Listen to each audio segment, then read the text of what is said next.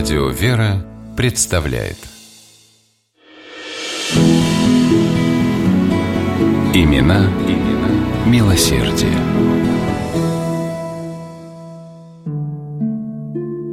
В ноябре 1895 года в Перми проходил шестой губернский съезд врачей. Послушать доклады опытных коллег и маститых профессоров съехались представители всех окрестных городов и весей. С особенным нетерпением ждали выступления Евгении Павловны Серебренниковой. Врач-офтальмолог, одна из немногих в то время женщин в своей профессии, она прославилась на весь Пермский край как прекрасный специалист. Неспешно поднявшись на кафедру, статная женщина в очках с удохотворенным и умным лицом оглядела зал и заговорила о том, скольких несчастных, больных крестьян приходится ей видеть каждый день в своей приемной. И большинство болезней развиваются на почве того, что каждый из этих крестьян едва ли не ежедневно подвергается тем или иным телесным наказаниям. Розги и батаги за малейшую провинность считаются у нас обычным делом, взволнованно говорила доктор. А ведь это постыдно и жестоко. Подобные идеи в то время, как правило, не встречали должного понимания со стороны властей. Но Серебренникова не боялась ни за свою репутацию, ни даже за жизнь, когда речь шла о помощи ближним, облегчении участи страждущих.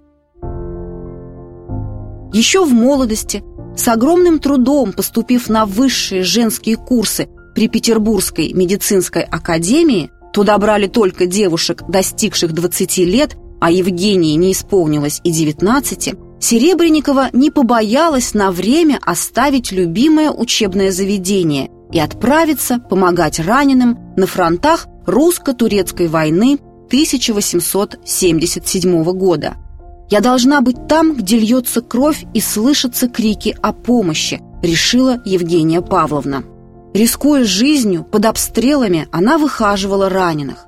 За участие в этой войне Серебренникова была награждена знаком Красного Креста и медалью за отвагу. В 1885 году вместе с супругом она переехала в Пермь.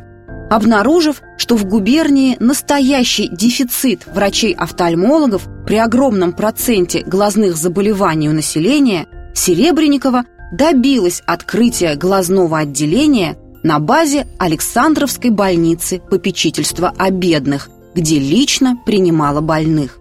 Большинство из них были бедными крестьянами, и Серебренникова не только не брала с них платы за лечение, но и выдавала нужные медикаменты за собственный счет.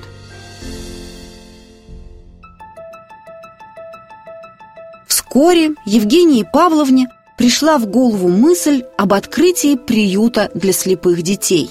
Начинание требовало немалых средств, и чтобы собрать их, Серебренникова решила читать платные лекции по медицине.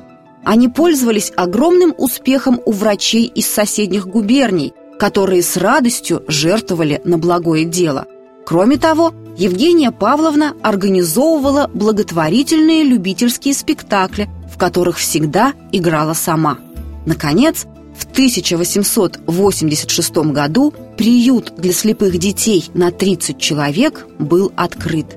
На его базе Серебренникова вела бесплатный прием больных, а в 1890 году Собрав аналогичным способом средства и сумев привлечь внимание и деньги богатых и уважаемых людей города, Евгения Павловна открыла в Перми училище для незрячих.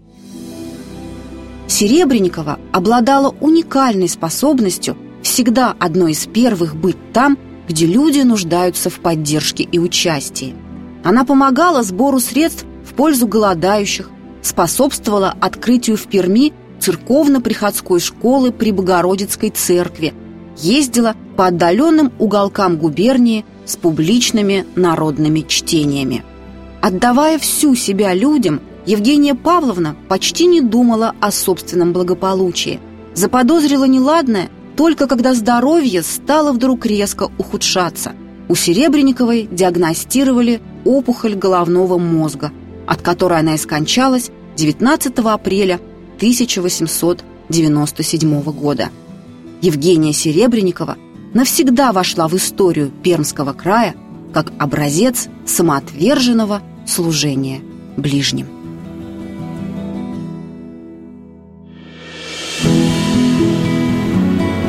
Имена, имена милосердие.